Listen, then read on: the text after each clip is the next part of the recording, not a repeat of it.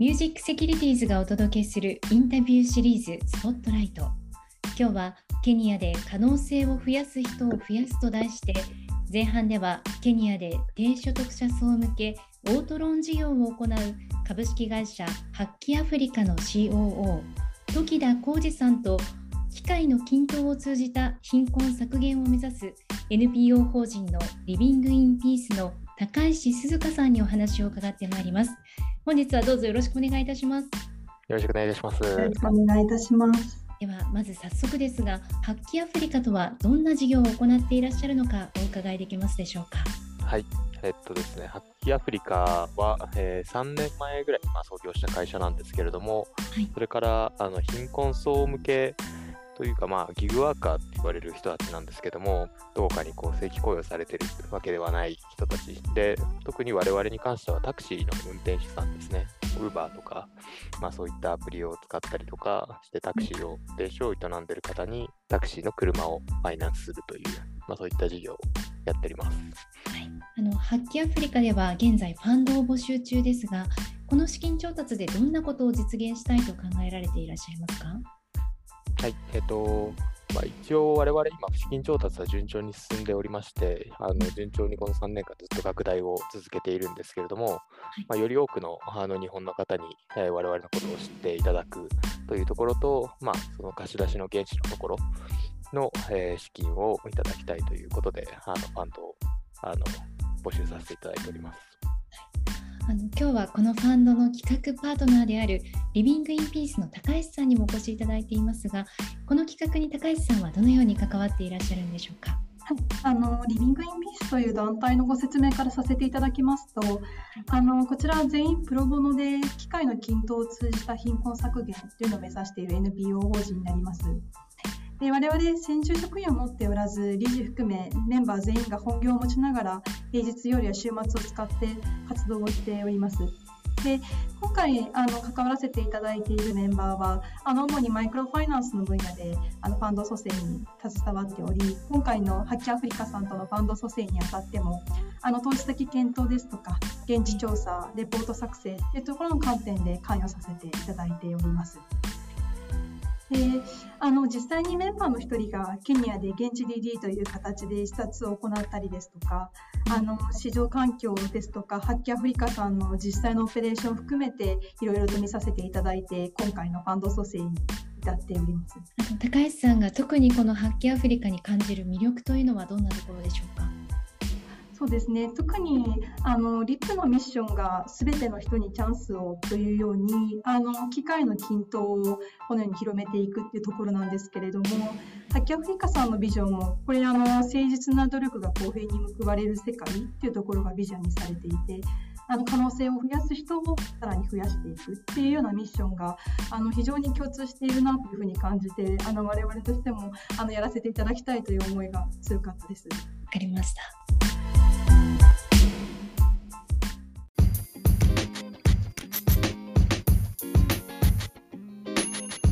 時田さんはなぜこの事業を選ばれたのか、立ち上げの経緯についてもお教えいただけますか？そうですね、あのもともとあの我々の会社、一番最初は本当にトラディショナルなマイクロファイナンスといいますか、あの本当に少額の例えば1000円から5000円ぐらいを、まあ、1週間から1ヶ月の間あのお貸しする、まあ、それをスラムの中にオフィスを構えて始めるっていうので始まったんですけれども、まあ、その後ですね、あのまあ、いろいろ紆余曲折ありまして、まあ、で、新しい事業を模索する中で、まあ、そのタクシーのドライバーさんたちのケニアに置かれた状況っていうのを見たときに、まあ、例えば、基本的に皆さん車をお持ちになられていなくて、あのリースで借りてるんですよね。でそのリースの金額が1500円ぐらいなんですけど、1日、まあ、年間60万円ぐらいをこうリースで払っていて、もうあの自分の車にはならないので、ずっとこう払い続けなきゃいけない。で日本人としては感覚的にはその乗ってる中古車ってもうこのもう50万もしない車なんじゃないみたいな車をそのリースであの年間60万円ぐらい払ってるみたいなところがあって、まあ、それをなんかどうにかあの我々日本人としてできることがあるんじゃないかっていうことで、まあ、この事業を始めるきっかけになりました。ケニア生まれでいらっしゃると伺いましたけれども、はい、いつかはまたアフリカにというお気持ちは日本にいらっしゃる間もずっと終わりだったんでしょうか？そうですね。生まれはケニアだったんですけど、えー、幼稚園がアメリカで、えー、小学校がフィリピンで中学校がカンボジアで高校が高校大学日本っていうような形でずっと転々としてたんで、こう新興国で働くことに関しては非常に、まあ、小さい時からなんとなくそういうところで自分も働くのかなっていうふうな思いはありました。でまあ、うちの父があの農業の専門家で、まあ、そのそれについて回ってたからそういう生活をしてたんですけども、ま、自分はもう IT でやるしかないなっていうのはずっとコンピューターにばっか向かっていたのでそういった思いで、えーまあ、それでケニアに出張で来る機会があってですね、まあ、その時にケニアのそのモバイルマネーの発展具合だとか IT のインフラ、まあ、インターネットのインフラとか、まあ、電気のインフラも新興国の中でもかなり、ま、特にアフリカの中ではずば抜けてこういい環境があるなというので自分にできることが多いんじゃないかと思って、ま、ケニアを選びました。ホビットの事業への影響などはいかがでしたでしょうか？ホビットはですね、結構大きな影響が実はありまして、最初はもう本当にそのトラディショナルマイクロファイナンススラムの中でっていうあのことで始めたんですけれども、まあ、コビットが出たタイミングで、まずはじめにケニアの中でも特にコビットが爆発的に流行するって言われた、まあ、震源地になるって言われたのが、まあ、我々が活動してたスラムで、まあ、従業員ももう全員、これはもう絶対にダメだと、オフィスに行くことさえも危険なんじゃないかとか、まあ、そういった話にもなりましたし、もっと打撃だったのは、あのケニア政府があの個人のそのローンに関して、まあ、6ヶ月の返済猶予を与えなさいっていうのをあの金融機関に通達をしたんですけれども、まあ、我々その1週間とかでもともと回収する想定だったのに、6ヶ月の返済猶予一律で与えなさいっていうすごい乱暴な通達が来まして、まあ、それに従うとするともう、まあ、事業的に成り立ち得ないというところで、実際に多くの人がもうその通達が出た瞬間にあの返済をしなくなるとかですね、結構事業的には COVID はものすごい大きいインパクトがあったんですけども、まあ、それがあの事業を見つめ直すきっかけになりまして、まあ、今のそのタクシードライバーさん向けの事業っていうのが COVID の中でもタクシードライバーさん稼ぎをちゃんと作られていて、まあ、それで我々ができることがありそうだっていうので、まあ、今の事業にピボットしたという経緯がありました。うん。あの COVID の影響で今の事業が生まれたんですね、はい、あのアフリカでビジネスされることのご苦労というのはたくさんおありかと思いますが特にどんなところが一番大変でしたか？そうですね。あのまあ、いくつかあるんですけども、まあ、先ほどのまあ制度的な面とか、まあ、政府のその強さとか、そういうのもあったりはしますし、まあ、他には、やっぱりこう従業員とのなんていうんですか、ね、関係性みたいなところ、あくまでまあ外国人としてここに来てあの商売をしていることになるので、まあ、その辺のその目線の違いとか、実現したい会社の在り方とか、まあ、そういうところのまあ文化の違いみたいなのと当然あるので、そういったところでこう苦労することはまあ、多いといえば多いですね。逆にあのケニアで働くことのモチベーションですとか原動力となるエピソードっていうのはございますか？そうですね、まあ、やっぱりでも楽しいですよあの。いろいろ起こるんですけども、日々こう街がこう変わってるというか、1年単位ぐらいで見るとすごい景色が変わってるところがすごく多くて、まあ、人も建物もですけど、どんどんどんどんこう成長してるところに、まあ、自分が身を向けているっていうのが、すごく楽しい日々だなというふうに思いますね。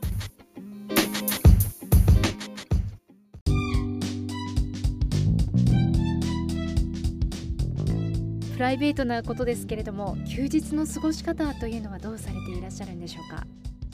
そうですね。休日はまああの本的にはそんなにすごくアクティブな方ではないんですけども、家族と過ごしていることが一番多いですかね。まあ、個人的には最近は農業とかにハマっていて、ベランダ菜園、家庭菜園みたいのをやったりとか、あとはあの犬と猫も飼ってるし、あと猿が結構家に来るんで、あの猿を家に近寄らないように追いますとか、そういうことはしてますね。うちのなんか犬は全然猿に追えないんですよ。なんか、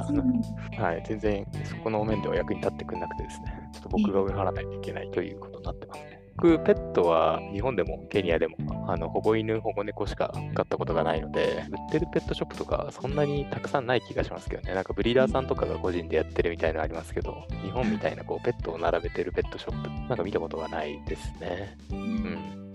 保護施設、それこそ NPO で、まあ、1個大きなところがありまして、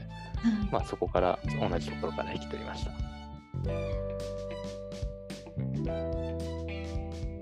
プライベートのところでちょっと私からもご質問してみたいんですけれどもあの、はい、あの時田さんが普段着物を着ていらっしゃるっていうお話を聞いているんですけれども、はいはいはい、それは、はい。まあ、着物は結構服としてよくできてるなというふうに思っていてそれこそ僕が日本で会社をやっていた頃に取締役になったぐらいのタイミングでふと気づいてみんな T シャツジーンズみたいなあのいわゆるスタートアップな職場だったんですけど、まあ、ドレスコードないよねと思った時にあじゃあなんか着物でも問題ないんじゃないかなってふと思いまして。それでなんか着物を着て着て着ていったらなんか案外こう最初の2日間ぐらいだけみんなえー？みたいになったんですけどなんか3日目ぐらいからもうあなんか普通になっちゃってなんかそのまんま毎日着るようになったというのが経緯でしたね。意外に馴染んだ、まあ、そうですね、意外に馴染むし、なんかあの毎毎日見てるとすぐなんかこうそ、そんなもんかみたいになるっていうのもあるし、まあ、意外と着物もあの伝統あるあの服なので、その格式というか、いろいろその、まあ、スーツで言ったら、まあ、ジャケットを着るとか、ネクタイを締めるとか、まあ、それを着物で同等に表現するならこういう風にしなさいとかいろいろあるんで、あなんならじゃあ打ち合わせにも着ていけるじゃないかみたいなことで、あのもう、まあ、どこ行くのにも着物を着るように気づいたらなっていましたね。すごいですね。はい。これはもう勘違いの話なんですけど、ちょうどケニアに来た時に2週間ぐらいこうホテルに滞在しまして、でその時に着物着てたんですけど、あの支配人の方というか、まあ、ホテルの方にすごい偉い人だと勘違いされまして、あの支配人さんからあのケニアの料理を堪能してくださいみたいな、お題はいただきませんみたいな手紙が入ってて、実際に滞在期間中、夕食がずっとタダで、あのおもてなしを受けた経験がありました。そのパワーですね。はい、なんか騙したみたいで、ちょっと悪いなと思ったんですけどね。はい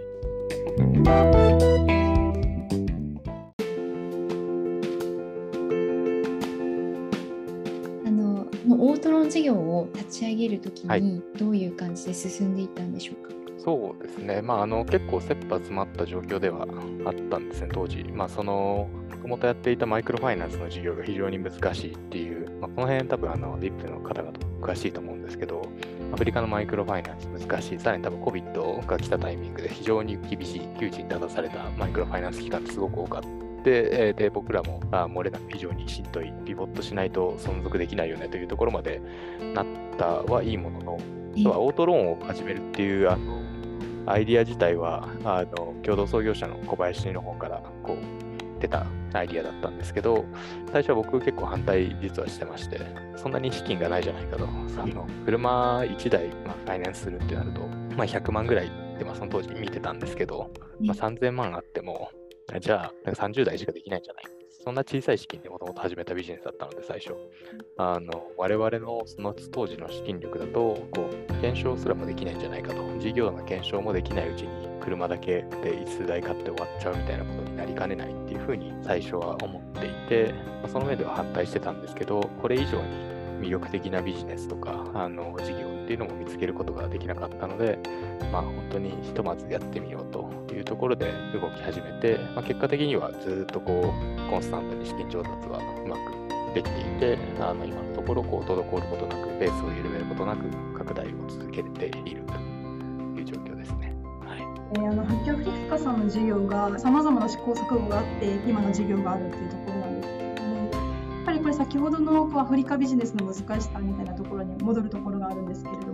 アフリカのような市場だとどうしてもこう、まあ、市場環境ですとか規制のようなこうマクロ的なところがどうしても成熟市場と比べて見えないところがすごく多いなというのもデューデリジェンスをやらせていただいた時にすごく思ったところでした。これ事業をやる側だと、まあ、こうトライアンドエラーといいますかまさしくこうやってみてこう市場を理解する市場を作っていくみたいなところがあるのかなというふうに思っているんですけれどもあの逆にこう投資する側の目線からから見るとやっぱりこういうこう国家のリスクだとか規制環境みたいなのを正しく理解するっていうのが一つハードルになるんだなっていうのをすごく今回の企画を通じて感じているところではありましたちょっと感想にはなってしまうんですけれどもあの今回の企画を通じて前例を一つ作るではないですけれども改めてあの今回の時田さんはじめとしてハッキアフリカの方々がやろうとしている事業ですとかあとはその今置かれている市場環境みたいなところの理解が進めばいいなというふうに個人的には思います。高橋さんのお話を受けて、時田さん、いかがでしょうか？そうですね、まあ、マイクロファイナンスとか、プレイヤーはアフリカにそれなりにいたりするんですね、いろんなところがあって。で、でえっと、モバイいわゆるモバイルレンダーとか、例えばそのアプリでその短期ローンを借りれますみたいなところとかは、もういろんな国で今まさにあのバシバシ規制にあってる。まあ、彼らの場合、その年利換算にしてしまうと、もうあの360%、400%ぐらいの年利がついてるみたいな、まあ、少額なんで、ある程度仕方ないところもあるんですけど、まあ、非常に高い年利で回してるようなところもあったりとかしてですね、まあ、そういうのが規制の対象になっていくとか、まあ、あとは、あのケニアでもマイクロファイナンス系のホットトピックとしては、そのデータの扱い、まあ、結構日本でもとかヨーロッパでもその GDPR とかあのデータ保護法みたいな話が出てますけど、実はケニアなんかもそのあたりってすごいあの話題になったトピックで、まあ、一部のその金融機関まあ、マイクロファイナンスがですね、その顧客の個人情報を利用して、例えばアプリでこう全ての連絡先の情報も引き抜いて、返済が遅延すると、その連絡先に片っ端からあなたの知り合いの誰々さんがお金返してませんけどみたいな取り立てをしたとかですね、まあ、そういったのが結構起きて、まあ、非常にあの世間の注目を集めまして、まあ、そういう規制が入っていったりはしてると。で、まあ、うちに関してもそういったことは一切してないんですけども、まあ、金利に関してはできるだけ可能な限り低く設定するっていうところでしたりとか、まあ、そのデータ保護のところとか、人一倍気をつけてる、まあ、外国人がやるから刺されるならまず自分たちからだっていう意識はあるので、そこは厳しく管理しているというようなことになってますね。なんで、まあ、現地に僕も共同組織もずっといるので、基本的にはこっちの流れとかっていうのは見失わないように、とにかく現場にいるのが大事なそういう意味では思いますね。現場にいらっしゃるからこそのリアルなユーザーさんの声みたいなのも入ってくるんですか？そうですね。あの、自分で車持ってるんですけど、たまにあえてタクシーに乗るように例えばして、ね、うちのドライバーさんに当たることもありますし、あの当たらなくても聞いたことがあるっていうあの方は結構いたりするんですね、タクシーのドライバーさんだと。まあ、そこでその会社のレピュテーションみたいなとかをあのチェックしたりしていて、まあ、結構ポジティブなこといただくことが多いので、その面では非常にありがたいですし、はい。あの、そうですね、ダイレクトに、あの、はっきりの人っていうのを隠して、なんかはっきりはいい会社だみたいなことを言ってる人がいると、すごく嬉しいですね。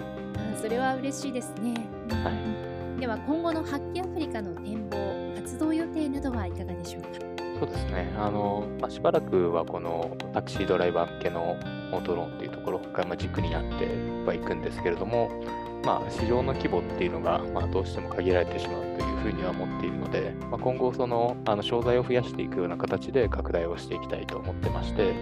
まあ、それこそ日本の企業さんといろんなところでこう組む話が出てきていて、まあ、納期であったり、灌漑設備であったり、浄水設備であったりとか、まあ、そういった車以外のものに関してもいろんなお話を今ご相談いただいているところがあって、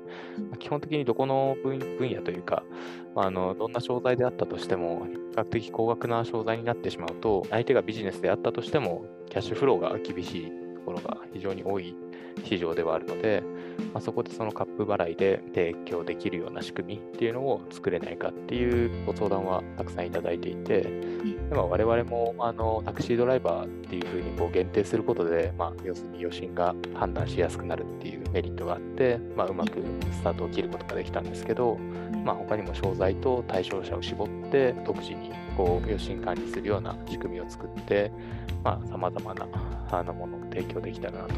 うふうに思ってます。なるほどこれから分野が広がっていくかもしれないですね。はい、最後に高橋さんからご質問はいかがでしょうか？時田さんにお伺いしたいのが時田さんご自身の心情として、はい、次のタクシーはアフリカから起きるっていうところを心情として持ってらっしゃるっていうところだったんですけれどもなんかその意味合いですとか、はい、込められた気持ちみたいなのをお伺いできればと思います。そうですねあのはい、なんか、あの、ブログを覗かれたんだなと思って、ちょっとすごい恥ずかしいんですけど、はい、あの、そうですね、なんか僕が思うところに関しては、やっぱりすごくこう、勢いがあるというか、生きることに対してとか、今を生きてるみたいなところに対しての強いエネルギーをアフリカでやっぱ感じることが多いので、なんか革新っていうのはそういうところから、まあ、起きていくんじゃないかなと思って、特にね、すごく具体的な何かがあるわけではなくて、一般的にはこうリープフロッグとかって言われて、まあその、それこそモバイルマネーなんか、あの、2007年ぐらいからケニアでも流行り始めていたので、日本なんかよりも早くその、モバイル決済みたいなのが進んで、まあそれがこう、ディープフロックだ、革新だとかって言われてるんですけど、なんかまあそういったことだけではなくて、多分いろんな制度だったりとか、暮らし方の価値観、いろんなものが、きっとアフリカのなんか今をこう強く生きてる人たちの暮らしていく中から生まれていくんじゃないかなっていうふうに僕は思っているという、ちょっと抽象的な話なんですけど、はい、そういうふうに思ってます。ありがとうございます。すごくあの根本的なお考えみたいなところを触れることができて、すごく面白いなっていうふうに思いました。何かを渇望しているみたいなところもそうですし、ものすごくこう生命力にあふれたところというふうに私も自身も思っているので、なんかそういったところから確信が生まれるっていうのはすごく説得力がありますし、あのまだまだこれから面白い市場なんだろうなっていうふうに思っています。はい、僕もそう思います。